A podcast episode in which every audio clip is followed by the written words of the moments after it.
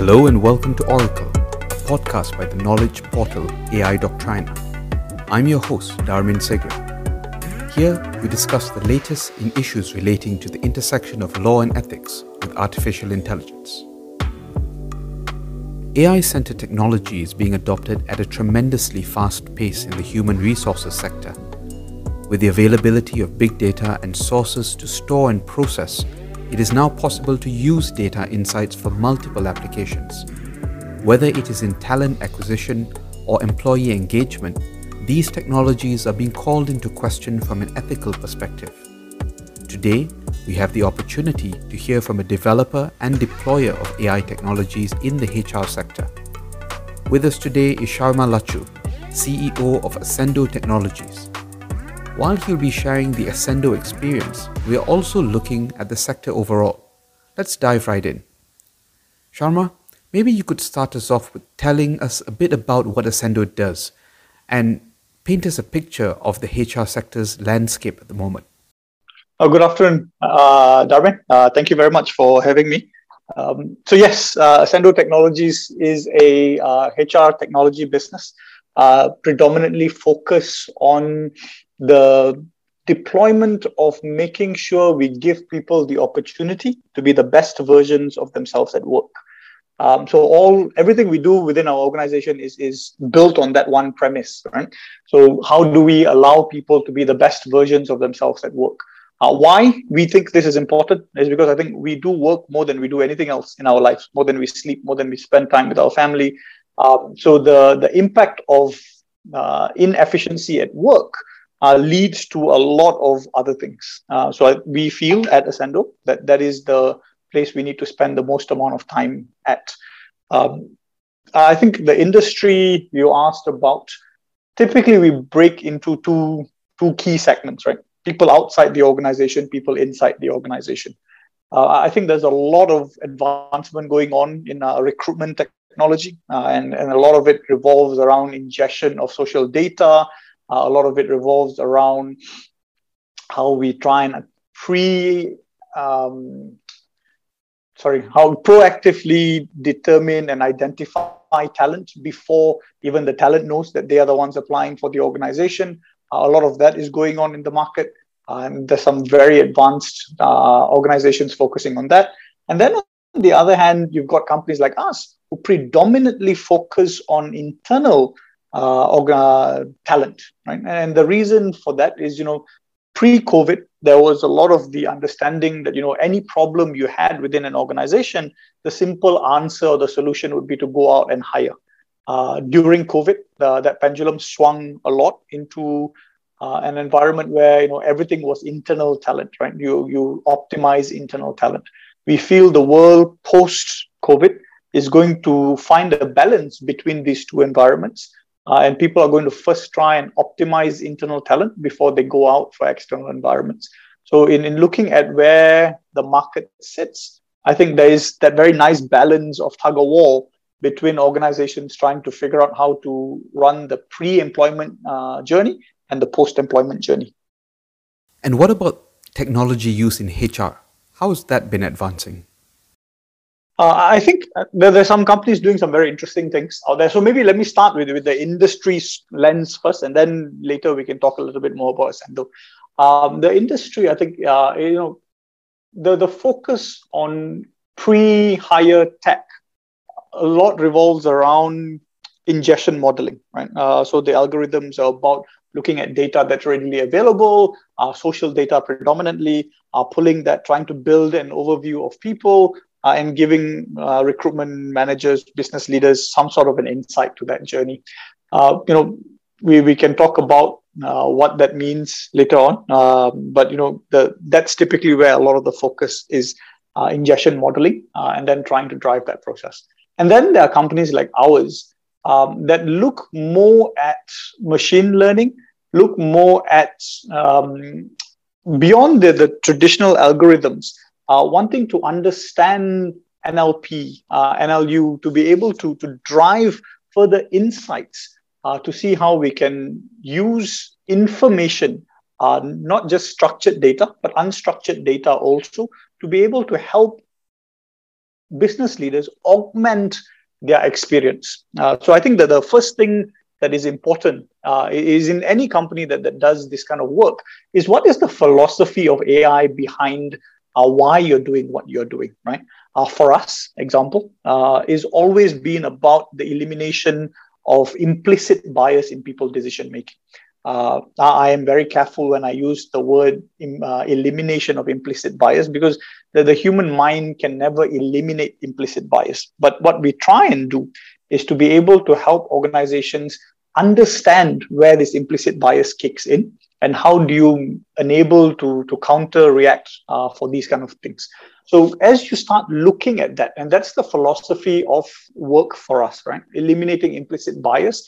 And in doing so we've got to be able to understand all the elements that kick in to eliminate implicit bias. So i think that's why for us for example there's a lot of NLP that's involved. There's a lot of reinforced learning methodologies within our machine learning that's involved um, beyond just you know looking at algorithmic profiles. One of the questions that has come up recently in terms of ethics is on the issue of training data that has been used for machine learning systems. Yep. On one hand, there is internal data that may be obtained from projects or clients directly, which raises its own series of questions. But on the other is data that may be purchased, legally at times from data brokers. What are your thoughts on these data sources? Sure.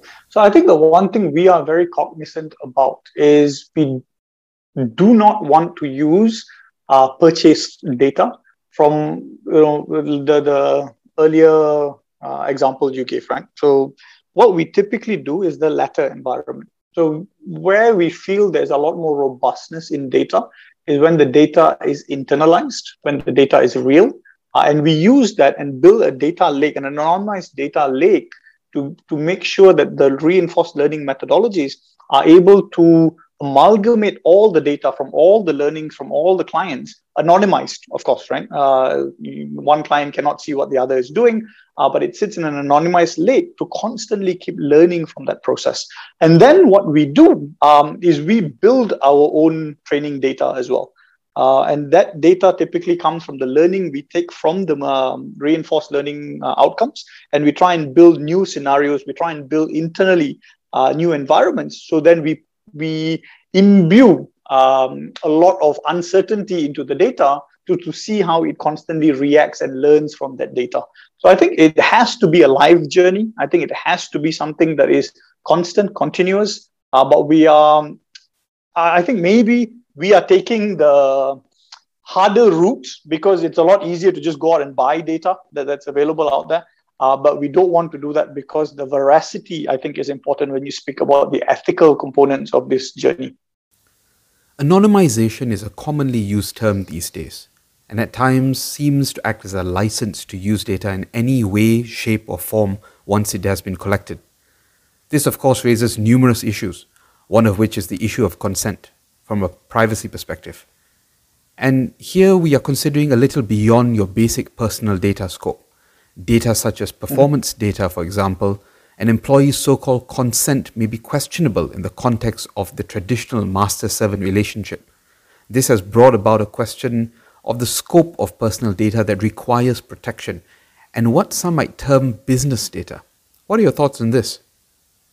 Yep. So I, I think there are a couple of things that we have to look at. Right? So number one is who owns that data. Uh, say, for example, performance data that you mentioned. Uh, that data, from, from our point of view, is not the individual's data, is the organization's data. Uh, where the individual come into play is, you know, within what we do, uh, we have a candidate app that looks at, you know, very individualized data uh, that even the company doesn't get access to. So the individual gets to add things like, you know, their heart rate example. Uh, so I know I, I use a Garmin smartwatch. I want to load that data in to be able to look at stress factors uh, to help me become better at my job example. Right? That data, even the organization doesn't get access to. So there's a very clear segregation of what is individual data that I don't want to share with the organization and what is organizational data. Uh, so where Ascendo comes from is, you know, where individual data kicks in, the individual has an option to opt into uh, sharing this uh, additional data point.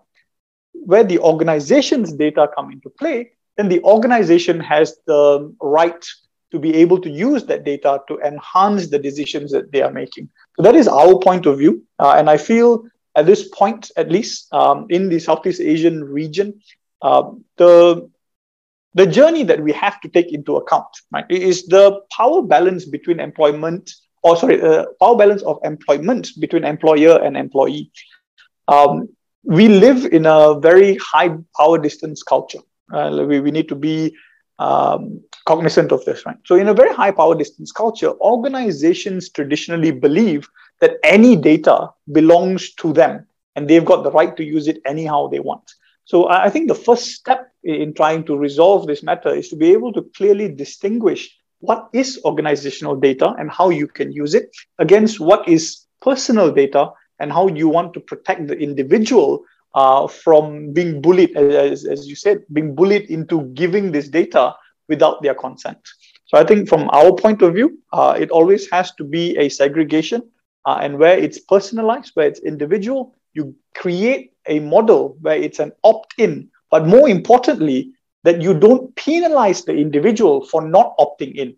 Uh, you know, creating an opt-in model is easy, but you know, very often you, if you don't choose to opt in, then you get penalized for it, right? So how then do you create a model where you don't penalize the individual for not opting in is also equally important, I feel.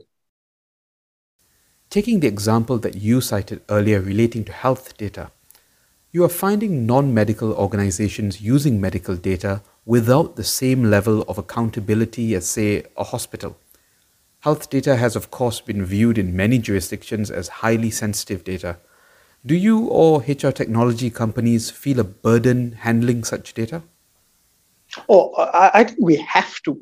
Um, if you start the journey of wanting to use this data, then you first must start the journey of understanding how to protect this data. Um, you know, it is too easy to have a very interesting conversation about how you know we are using AI and data to, to do really fun stuff. But if you don't talk about um, how you're going to choose to protect the data, then I think you're having the wrong conversation. So I think for us, at least, uh, and for many companies I know that are uh, doing these kind of work, the initial conversation is the ethical consideration and the not so much legal, but you know, are we protecting the right things? Are we doing enough to be able to drive uh, a level of confidence from the individual that you sharing this data doesn't put you at risk in any other way? So I think that has to come first. That the conversation has to come first before uh, the conversation about, oh, look at us, we're so sexy, we're using AI and data. Uh, so if that happens, um, then I think you are in the right, or at least on the right path. Uh, do I think we are doing, um, or do I think we have solved this problem for a global situation? Absolutely not. Uh, but I think it has to be a step by step approach. Uh, then the first step is have you had this conversation about are we protecting people enough? Uh, once you have that conversation, then you can start progressing uh, and and start driving better outcomes in terms of doing that. So whether you know things like GDPR compliance um, in Malaysia, you don't need to be GDPR compliant. Uh, but why do we want to go get GDPR compliance? Um, all these kind of things, I guess, matter because the philosophy of data management and data protection should go beyond checking boxes, uh, should go beyond certification, uh, should be genuine, right? And I think once people recognize that whatever you are trying to do is genuine in nature, is trying to um, protect and, and be real, honest in looking to try and help me as an individual, then I think that trust gets built. Uh, you cannot expect the trust uh, from the uh, get go. I think it is wrong for companies like us to pretend and believe that you know individuals just because they give they blindly give data on social media that they'll also blindly give data to us. Um, but why I think this is important, I, I, think I need to go back to that. Right? I think quite some time back, Fitbit did a study about sleep, right? And they broke so many um, myths that we typically had about sleep uh, prior to its understanding. And, you know, typical studies uh, used to take anywhere, you know, between 200 to maybe 2,000, 3,000 people uh, Fitbit ran that data with, I think, something like 1.6 billion data points. Not 1.6 billion people, but 1.6 billion data points to be able to give you a conclusion about you know how sleep patterns affect performance. I think that's where it really needs to go right? Number one can you protect the data? And when you can protect the data what is the value that you now bring uh, to solving problems that can be valuable to individuals valuable to organizations on that notion of trust let me bring you to the issue of uh, workplace surveillance or bossware Bossware has come into the limelight especially since the move towards working from home, and while some view this as simply an extension of the workplace environment, others have pointed to the intrusion of privacy.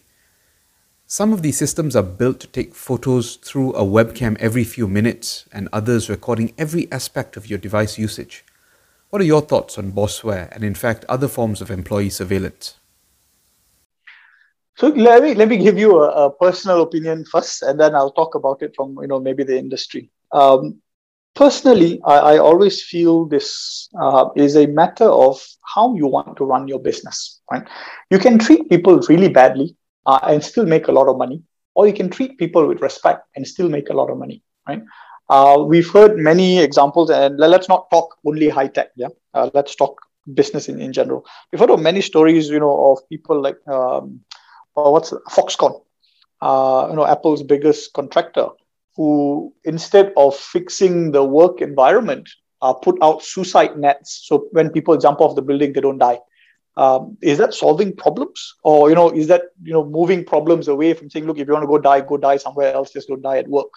Um, and, and then take into account you've got organizations like you know Wegmans uh, food store, which is a supermarket essentially at the end of the day, who look after their people uh, so much better uh, than you know even tech organizations do. So I think number one, it goes down to the philosophy of how you want to make money. Uh, businesses run uh, traditionally because of shareholder value, and everybody understands this, right?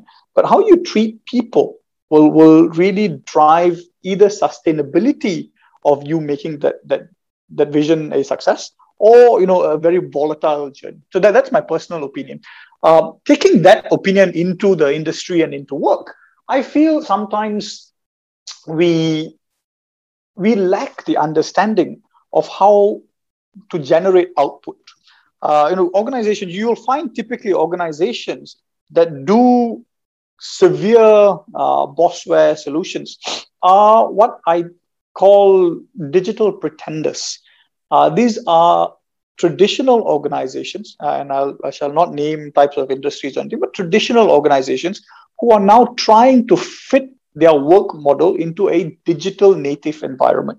You very rarely see digital native businesses go down these routes, right? Because digital native businesses were designed from the ground up to be output driven, uh, not activity driven. Uh, where you find a lot of bossware is when an organization is used to being activity driven and the managers feel that it is your right to be able to look at my people, uh, to see how much work they are doing. Uh, and this comes from, I feel, a culture of, know, how late do you go home? Are you going home before I go home? And now, because I cannot measure all of this, I want to be able to implement this kind of stuff. Um, so I think these kind of data is not valuable in terms of trying to look at performance because they are um, what what I term uh, mirage data. Right, uh, I'm putting up a show uh, just to be able to to to make you happy. So that's one side of this. The point then comes another component of this environment. Right. So I'll give you an example of a company uh, in the valley that has done something really exciting uh, but again, this is where I, I, think people freak out when I talk about you know how you use data, right? But in this company's lanyard, uh, they've put a small camera and a mic for every employee. Uh, and mind you, this is only a 500, 600 man business, yeah. So it's not as if it's a huge organization and things. It is a relatively small startup uh, for global standards, about 500 men. And they've put a microphone and a camera in every lanyard. Uh, and when this was non-work from home, the purpose of it was to try and identify um, organizational network analysis. who does Sharma speak to most in the organization? Is there a different tone when Sharma speaks to Darmin and when Sharma speaks to you know uh, colleague X? Um, who does Sharma go to when he wants to speak about ideas? How quickly does ideas get solved in this process? Those kind of data, while is extremely exciting for somebody like me to be able to go in and look at, I think the culture in which we operate also may not allow for it. Right? So I think in looking at how we we design data to be able to move into insights, uh, we have to take into account the culture we operate in. We have to take into account the level of maturity of businesses to be able to do this, the level of maturity of individuals to be able to accept that I'm willing to give this kind of data, and then overlay all of that with the ethical consideration that I'll not misuse this data um, to be detrimental to you. And I think that's the biggest problem uh, about data use in HR technology, right? The, the lack of trust from employee to employer is not about I don't want to give you data. Is that every time I give you data, you use it against me. Um, and that's the trust uh, contract that you have to build with your employee, I think, very quickly. We've used the term ethics quite a bit today, but I'd like to explore a little about what it means to an organization. While we find the term being picked up by companies, its actual application is quite relative. From a practitioner's point of view, like myself, I can safely say that there is an unfortunate lack of direction in terms of applied ethics. The question I'm heading to is in two parts. First, how do organizations in your space approach ethics implementation? And by that, I mean, is it data scientist teams sitting among themselves discussing the appropriate standard to follow? Or maybe a C suite led ethical bar, such as a CEO's personal standards?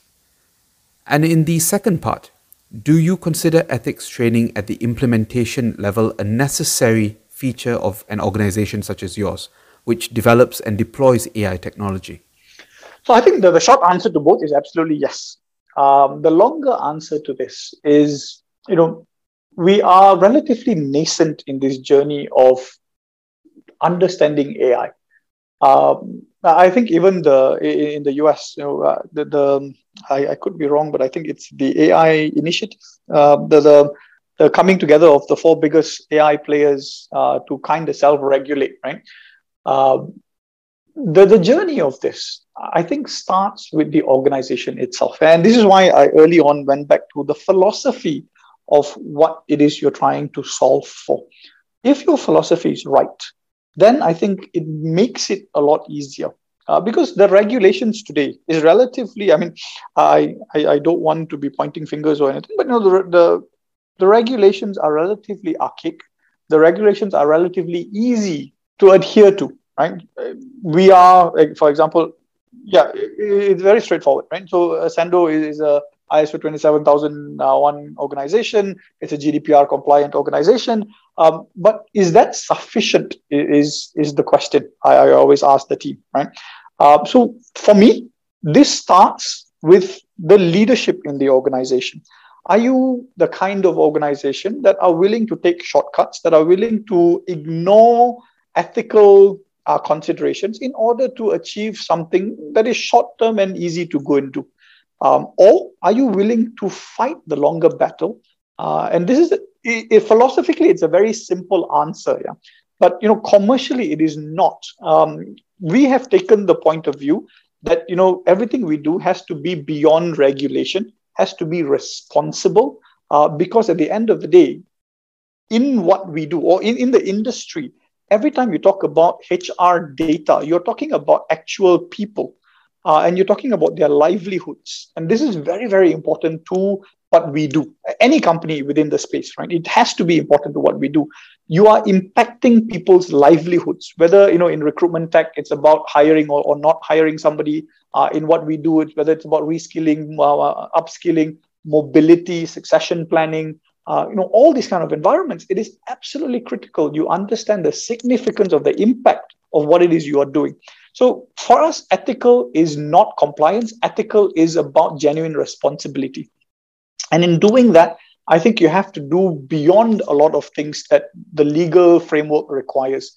Um, so within Ascendo, I think it starts with the leadership, uh, and then it goes to the, the data engineers, the, the AI guys, uh, and then we always have a sounding board. So whether do we have an internal board that looks at it? No, we don't. But we have an advisory team that we always sound this out to.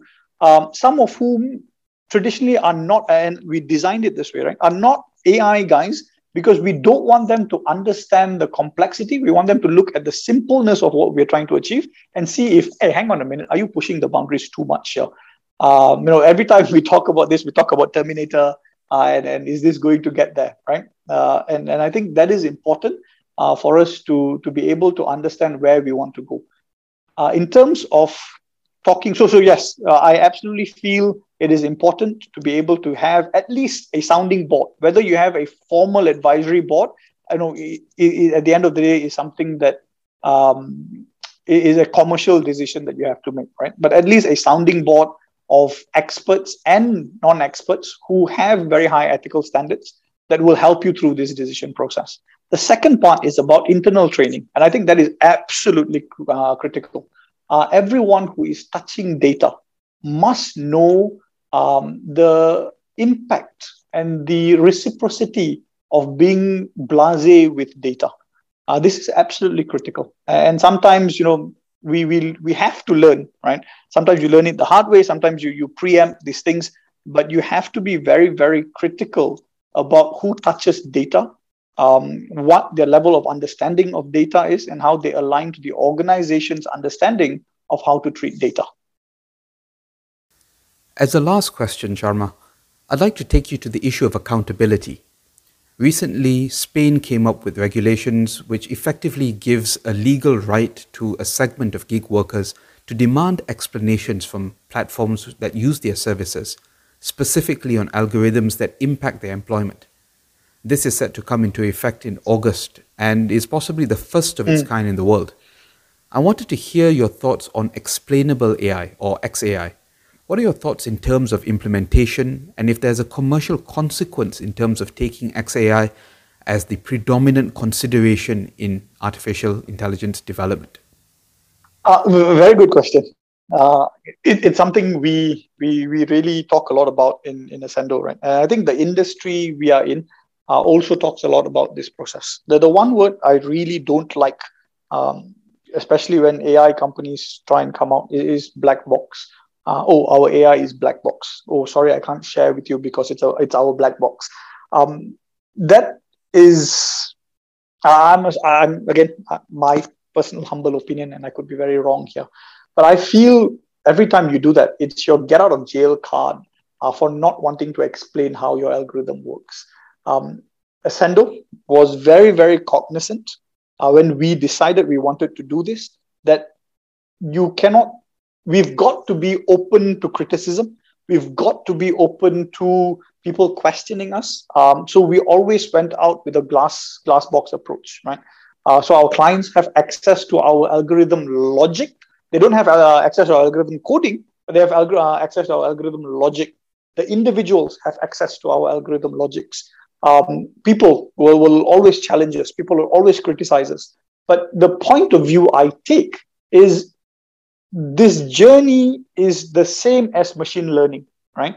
Um, what we have to be able to accept is if you are going to use people's data, you must accept that the point of view that people bring into their data and how they use it. Um, it is very, you may not have to necessarily take everything they say, but you have to constantly listen to what that criticism is and be able to look deeply within yourself to see whether that is actually uh, a, a, good point of view or otherwise, right? People may become very emotional, especially when they don't get a promotion or not get hired or whatever that process is. Uh, but you've got to be able to make sure number one, you are constantly defensible.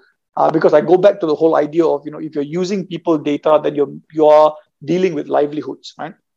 So if you take that as the principle, then the first point of view is you have to be defensible. Uh, and that means you have to become glass box. I absolutely don't like this idea of black box. And I think the more mature AI organizations are all going down the XAI uh, model, right? I should be able to explain this journey uh, in very simple terms. I remember anecdotally, let me talk about one very small story here. One of very early clients, uh, who was a statistician, CEO of a large organization, who by profession was a statistician and a mathematician. Right? So he looked at what we did, you know, questioned a lot of it, uh, then sat down with us and said, you know, Sharma, a lot of people talk about AI and ML and all this kind of stuff. If you can take your AI and ML, put it into an Excel and show me how it works, I buy your logic. If you cannot, then you don't even buy your logic. That was what he said. Now, whether that's true or not, up for debate. Uh, but the point was he wanted to see in simple terms how are you coming up with the logic of your recommendation if you cannot show me in simple terms how that works then i'm not going to believe what you say just because you say it uh, and that started off i think a realization in us that from the get-go we've got to be able to take this approach we have to accept that people will always want to understand people's decisions and that drove us to this um, outcome, I guess, that we will open ourselves for a bit more criticism. We will open ourselves for a bit more um, due diligence, if you want to use that word.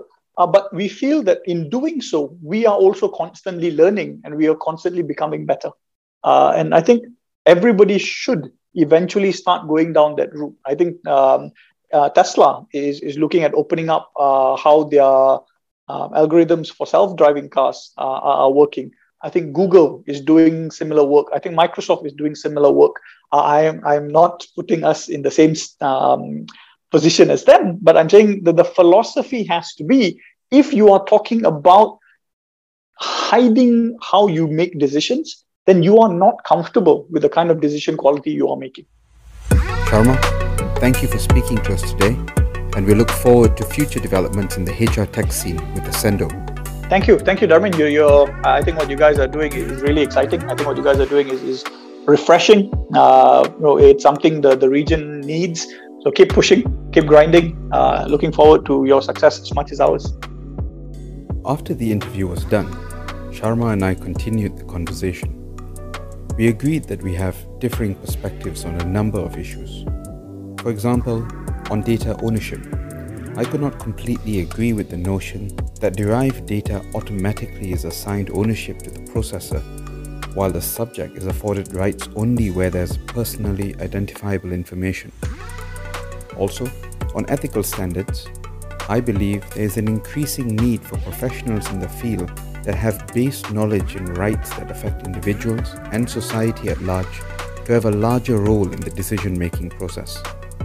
Whatever the perspective, we both agreed that our views are shaped by our backgrounds and approaches to the field. While the theory of the subject is critical, operationalization will be difficult without an understanding of the commercial realities. This is why the conversation must continue. That's all from us at this time. If you enjoyed the content, do follow us for more. You can get more of our materials, including our newsletter, Anantio at www.ai-doctrina.info. See you at the next episode.